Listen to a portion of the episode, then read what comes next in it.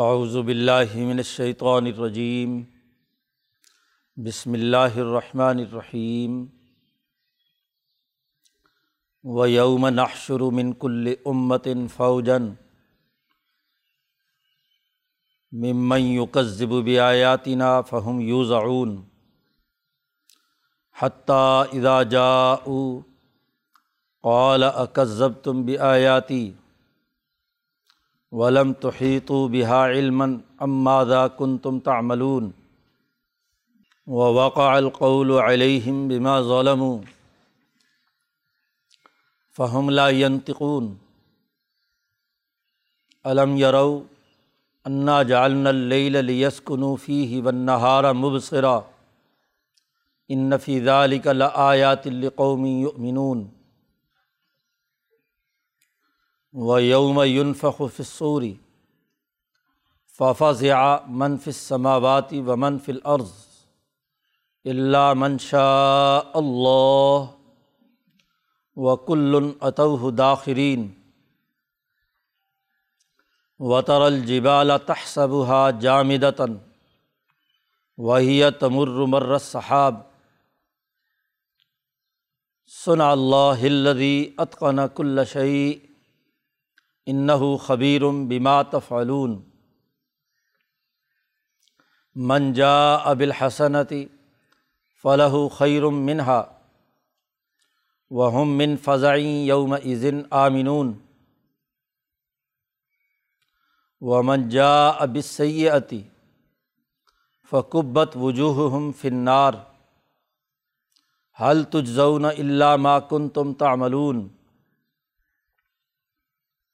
انما امرت ان اعبد رب هذه البلدة الذي حرمها وله كل شيء وامرت ان اكون من المسلمين وان اطلب القرآن فمن اهتدى فانما يهتدي لنفسه ومن ضل فقل انما انا من المنظرین وقل الحمد للہ سیوری کم آیات ہی فتعارف نہا وما رب کب غافل عما تعملون صدق اللہ العظیم۔ یہ اس صورت نمل کا آخری رقوع ہے۔ صورت کا اختتام ہو رہا ہے اور یہ بات واضح کی جا رہی ہے۔ کہ یہ کتاب مقدس قرآن حکیم نہ صرف بنی اسرائیل کے اختلافی امور کا فیصلہ کرے گی، بیان کرے گی، مکے والوں کے فیصلے کرے گی، بلکہ اس کتاب کی تعلیمات کے مطابق جو اس کی خلاف ورزی کرنے والے ہوں گے، ان کی قیامت کے دن سزا و جزا کا نظام بھی قائم ہوگا۔ حشر برپا ہوگا اور ایک بین الاقوامی دن ہے قیامت کا، جب لوگوں کی سزا و جزا یقینی ہونی ہے۔ ایک تو دنیا کے اندر ان کے لیے سزا ہے اور ایک آخرت کی سزا ہے۔ اللہ پاک کہتے ہیں وہ یوم نح شروع من کل امتن فوجن ممن یو قصب بھی آیاتینہ جس دن ہم جمع کریں گے، ہر قوم میں سے ایک ایسی فوج اور جماعت کو کہ جو لوگ ہماری آیات کا انکار کرتے ہیں۔ ممن یو قصب بھی آیاتینہ فہم یوز اعون پھر ان کو الگ الگ ٹکڑوں میں ان کی جماعت بندی کی جائے گی۔ چور ایک طرف، ڈاکو ایک طرف، مجرم ایک طرف ضانی ایک طرف۔ جس کو قرآن نے دوسری جگہ پر کہا ہے ممتاز الوما ایو المجرمون۔ ایک دوسرے سے الگ الگ ہو جاؤ، مجرموں۔ مجرموں کی بہت ساری قسمیں ہیں۔ تو ہر مجرم اپنی اپنی جماعت کے ساتھ الگ الگ شناخت کے ساتھ ہوگا۔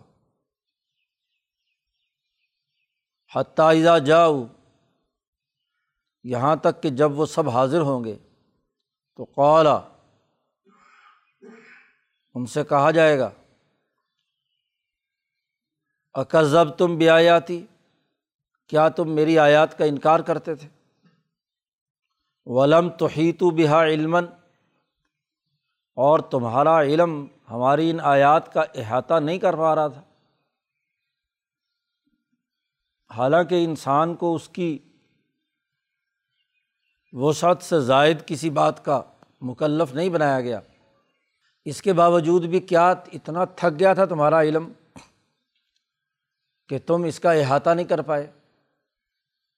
لم تو ہی تو بہا علم یا علم تو تھا تمہیں، لیکن اماں کن تم تاملون تم کیا کام کرتے رہے؟ دو ہی باتیں ہوتی ہیں، یا تو آدمی کو سرے سے علم نہیں ہوتا اس لیے غلط کام کر رہا ہوتا ہے۔ یا علم تو ہے اور پھر اس کے باوجود جانتے بوجھتے ہوئے غلط کام کر رہا ہے۔ تو کہا، لم تو ہی تو بہا علم اماں ذاکن تم تاملون کیا عمل کرتے رہے ہو تم؟ و وقع القول علیہم بما ظلم ان کے ظلم کے سبب ان کے اوپر اللہ کا قول حق ثابت ہوگا، عذاب کا کوڑا برسے گا۔ فہملہ ینتقون پھر یہ بول نہیں پائیں گے۔ اب یہ تمام آیات عام طور پر مفسرین اس کو قیامت کے ساتھ جوڑتے ہیں کہ ہر قوم میں سے ایک ایک فوج جو منکرین کی ہے، اس کا ہم حشر برپا کریں گے۔ مولانا سندھی کہتے ہیں، یہ کوئی ضروری نہیں۔ وہ تو ایک اعلیٰ ترین شکل ہے۔ دنیا میں بھی محمد مصطفیٰ صلی اللہ علیہ وسلم کے مقابلے پر ہر قوم کے جتنے بھی چھٹے ہوئے لوگ ہیں، بدر میں پہنچے، ہر قوم کے سارے بدماش جو ہیں عہد میں پہنچے۔ اور تو اور اتحادی قوتیں غزبۂ احزاب کے موقع پر پہنچی اور ہر دفعہ جب ان کو منہ کی کھانی پڑی، تو اللہ تبارک و تعالیٰ نے گویا کہ زبان حال سے ان سے پوچھا کہ اکذب تم بھی آیاتی ولم تو ہی تو بھی علم امازا کن تم تامل اور پھر اس کی اساس پر اللہ کا عذاب ان کے اوپر مسلط ہوا۔ ہر دفعہ یہ ظالم جو ہے ان پر صحیح قول واقع ہو کر رہا۔ غزبۂ بدر میں شکست کھائی۔ عہد میں کھائی۔ احزاب میں سب بھاگ گئے، دوڑ گئے خوف زدہ ہو کر۔ اور ایسے بھاگے کہ فہملہ ینتقون بات کرنے کی بھی ان کے اندر ضرورت اور صلاحیت نہیں رہی۔ کسی کو کیا منہ دکھائیں گے؟ گھر میں تو آئے تھے۔ بیوی بچوں کو اور گھر والوں کو اور باقی قوم کو کہہ کر کے اب ہم گئے تو مدینے کا نوز باللہ صفایا کر کے آئیں گے۔ لیکن جب دم دبا کر یہاں سے بھاگ کر گھر پہنچے تو بولتی بند ہے فملہ ینتقون باقی مفسرین تو یہ پریشان ہے کہ یہاں لا ینتقون کا تذکرہ ہے۔ جبکہ قیامت کے اندر اللہ تبارک و تعالیٰ ان سے سوال و جواب کرے گا، یہ جواب دیں گے۔ تو پھر لا انتقون کا کیا مطلب ہے؟ تو یہ ہمارے حاشیے والے کہتے ہیں کہ جی مختلف حالات ہوں گے حشر میں۔ کبھی بولیں گے، کبھی نہیں بولیں گے۔ تو یہ تعویل کرنے کی ضرورت کیوں پیش آئی؟ کہ جی کبھی بولیں گے، کبھی نہیں بولیں گے۔ دوسری جگہ پر ہر جگہ ہے کہ ان سے ڈرا دھمکا کر سوال پوچھا جائے گا کہ یہ تم ان کو یہ نہیں بتایا تھا، یہ نہیں کہا تھا۔ تو وہاں یہ جوابات دیں گے۔ قرآن نے دوسری جگہ پر کہا بلو ترا عید المجرمون نقیسو الاربہم وہاں پورا مکالمہ اللہ پاک نے بیان کیا ہے۔ اب یہ پورا انقلاب ضرور آ کر رہنا ہے۔ پہلے یہودیوں اور عیسائیوں کے مسائل جو اختلافات کر رہے ہیں، دین میں اس کا تذکرہ تھا۔ اور یہاں واقع القول علیہم بما ظلم دنیا بھر کے ظالمین کی بولتی بند ہو جائے گی۔ جب یہ قول اللہ کا ان کے اوپر واقع ہوگا۔ اور ہر وہ دن جس میں حشر برپا ہونا ہے، خواہ وہ بدر کا دن ہو عہد کا دن ہو یا یام اللہ ہے، تو یوم نہ شروع وہ دن یاد کرو، وہ دن پیش نظر رہنا چاہیے جس میں ہم ان تمام کو جمع کریں۔ اور آخرت کا حشر تو ہے ہی۔ اگر کوئی ظالم جماعت دنیا میں اس کا حشر نہ ہو سکا، سزا نہ دی جا سکی تو آخرت میں تو ہر ہر مجرم کو کیا ہے؟ سزا دی جائے گی۔ علم یرو، کیا انہوں نے دیکھا نہیں؟ کہ انا جالن لیلا ہم نے رات بنائی ہے لیس کنوفی ہی تاکہ اس رات میں یہ آرام کریں۔ رات آرام کے لیے بنائی ہے، سکون حاصل کرنے کے لیے۔ دن بھر کے جسم کی ٹوٹ پھوٹ کی مرمت ہو جاتی ہے۔ جسم سکون حاصل کرتا ہے۔ ون ہارا مبصرا۔ اور دن نکلتا ہے بالکل روشن دیکھنے کے لیے۔ تو اسی میں ان کے لیے بڑی نشانی ہے۔ ان نفیز علی کا آیات القومی یؤمنون ایمان والی قوم کے لیے اس میں بڑی نشانیاں ہیں۔ راتیں ظلم کی آتی رہتی ہیں۔ ظلم کی اس رات میں سر جھکا کر جو لوگ ایک وقت گزارتے ہیں اور پھر جیسے ہی دن نکلتا ہے تو جھپٹ کر حملہ کرتے ہیں اور پھر غالب آتے ہیں راتوں میں اپنی تیاری کرتے ہیں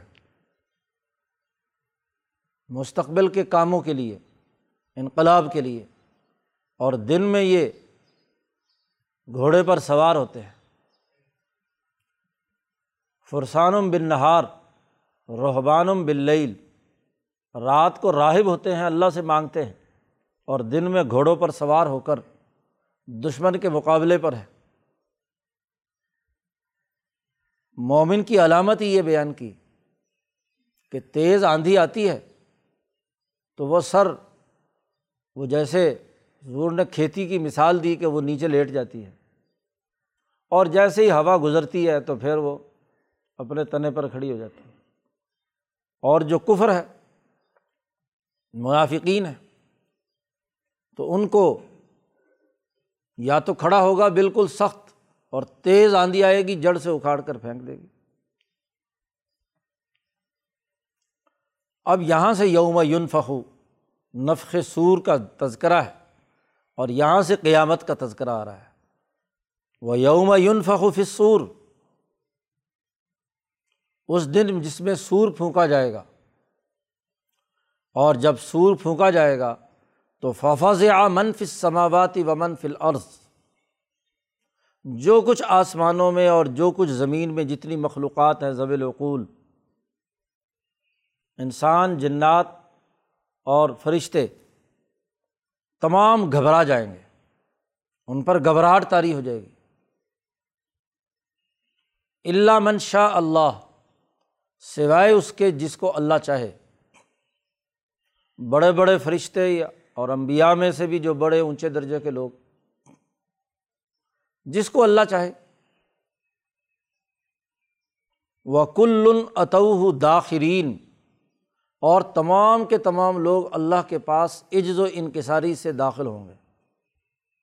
کسی کے لیے تکبر اور غرور نہیں ہو سکتا۔ حضرت شاہ صاحب کہتے ہیں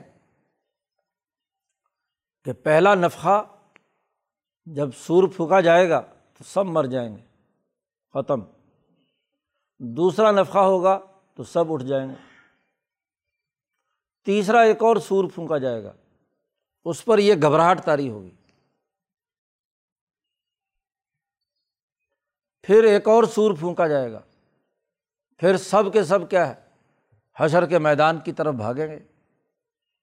چار پانچ نفقے حضرت بیان فرماتے ہیں، لیکن باقی عام مفسرین دو نفقے بیان کرتے ہیں۔ قرآن کہتا و تر الجبال تحسبہ جامدہ۔ وہی تمر مر صحاب تم پہاڑوں کو دیکھتے ہو۔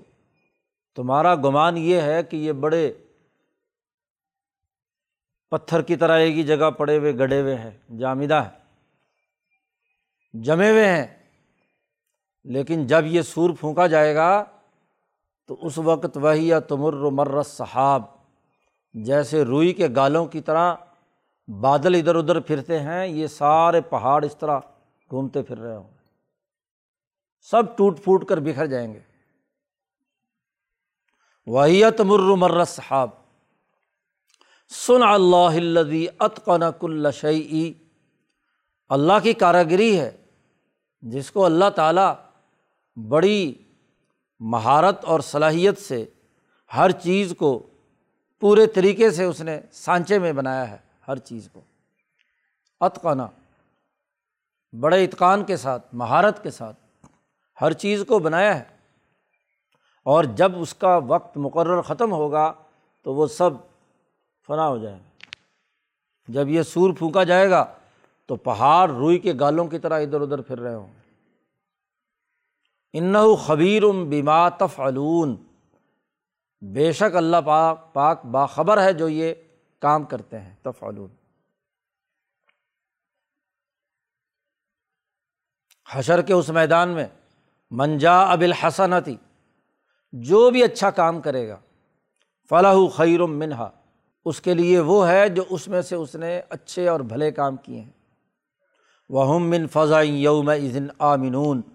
اور وہ لوگ اس دن گھبراہٹ سے محفوظ ہوں گے۔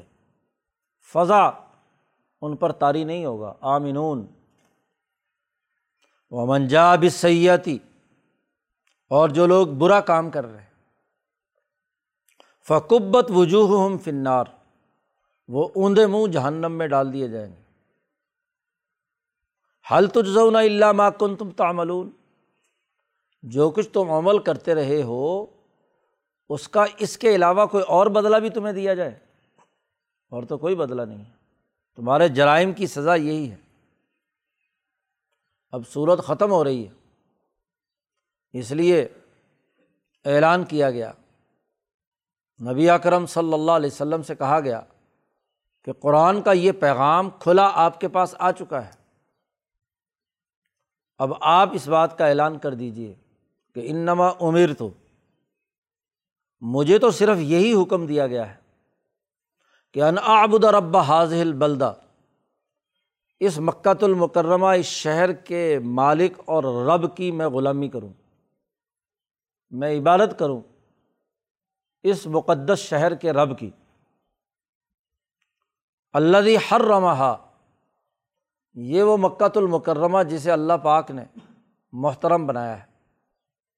یہ حرم مکی کے رب کی عبادت کرنے کا مجھے حکم دیا گیا ہے۔ اور وہ رب جو ہے ولہ کل شعین ہر چیز اسی کی ملکیت ہے۔ وہ عمر تو مجھے یہ حکم بھی دیا گیا ہے کہ اناکون من المسلمین کہ میں مسلمانوں میں سے ہوں۔ اللہ کے فرما بردار بندوں میں سے بندہ بنوں۔ یہ بھی مجھے حکم دیا گیا ہے۔ اللہ کی عبادت اور غلامی کا مجھے حکم ملا ہے اور مسلمان ہونے کا مجھے حکم ملا ہے اور مجھے تیسرا حکم یہ ملا ہے کہ وان اطلو القرآن، کہ میں قرآن کی تلاوت کروں تمہارے سامنے۔ قرآن پڑھ کر سناؤں۔ تین باتوں کا مجھے یہ حکم ملا ہے۔ اس لیے مجھے تو یہ قرآن پڑھنا ہی پڑھنا ہے۔ سنانا ہی سنانا ہے۔ اس کے پیغام کو غالب کرنا ہی کرنا ہے۔ میں اللہ کے ساتھ کسی اور کی غلامی نہیں کر سکتا۔ میں سوائے اللہ کے حکم کے اپنے آپ کو سپرد کرنے کے کوئی اور کام نہیں کر سکتا۔ قرآن کی تعلیم سے ہٹ کر کوئی بات نہیں کہہ سکتا۔ اب تمہاری مرضی ہے۔ فمن احتدا فنما یہ تدیل نفس ہی جس نے ہدایت حاصل کی، تو اس نے گویا کہ اپنے لیے خود ہدایت حاصل کی، اپنی جان کو ہی فائدہ ہے۔ اور ومن ضلع اور جو گمراہ ہے، تو فقل، اے محمد صلی اللہ علیہ وسلم، آپ کہہ دیجیے کہ ان نما من المنظرین میں تو صرف ڈرانے کے لیے آیا ہوں۔ کوئی ذمہ دار بن کر نہیں آیا کہ تمہیں زبردستی کا علمہ پڑھانا ہے۔ آپ تو بس یہ کہہ دیجیے کل الحمد للہ سب تعریفیں اسی اللہ کی ہیں۔ سیری کم آیات ہی فتح عریف نہا کہ اللہ تبارک و تعالیٰ تمہیں اپنی نشانیاں دکھائے۔ فتح عریف نہا پھر تم اس سے پہچان لو گے وقتاً فوقتاً گزرتے ایام کے ساتھ نشانیاں ظاہر ہوں گی۔ یہ جو میں نے باتیں بیان کی ہیں۔ آگے چل کر بدر عہد وغیرہ وغیرہ میں نشانیاں ظاہر ہوں گی کہ وہ بات جو قرآن نے کہی ہے وہ واقع ہو کر رہی ہے۔ واقع القول علیہم بما ظلم وما رب کا بغافل عم تعملون۔ بے شک تیرا رب جو تم عمل کرتے ہو اس سے غافل نہیں ہے۔ ان کے تمام اعمال اور کردار اللہ تعالیٰ کو اچھی طرح معلوم ہے۔ اب جو اچھے عمل کرے گا، اس کے لیے اچھا نتیجہ، جو برے عمل کرے گا، برا نتیجہ۔ تو شروع صورت میں کہا تھا کہ یہ واضح کتاب کی آیات ہے یہ قرآن ہم نے آپ پر القاع کیا ہے۔ گزشتہ امبیا کی طرح جیسے ظالموں کو وہاں گرفت میں لا کر سزائیں دی گئیں، اسی طریقے سے ان کے لیے بھی سزا کا وقت قریب ہے۔ وہ بنی اسرائیل ہوں، مکے کے مشرق ہوں دنیا بھر کی تمام اقوام میں سے ہر ہر ظالم اور متکبر ہو، اس کی سزا کا، اس کے خلاف انقلابی جد وجہد کا وقت آن پہنچا ہے۔ یہ امبیا کی جد وجہد ہے۔ خاص طور پر نبی اکرم صلی اللہ علیہ وسلم کا بڑا بلند مقام ہے۔ اور یہ مقام ایسا ہے کہ جو دنیا میں مکمل شرائط کرے گا۔ تاریخ نے یاد رکھا۔ امبیا کے ان تمام واقعات کو۔ تو اس طرح اس صورت میں بنیادی امور بیان کر دیے گئے۔ اللہ تعالیٰ قرآن حکیم کو سمجھنے اور اس پر عمل کرنے کی توفیق عطا فرمائے۔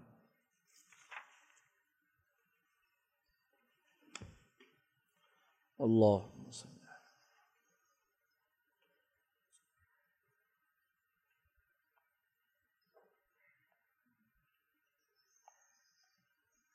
اجمعین۔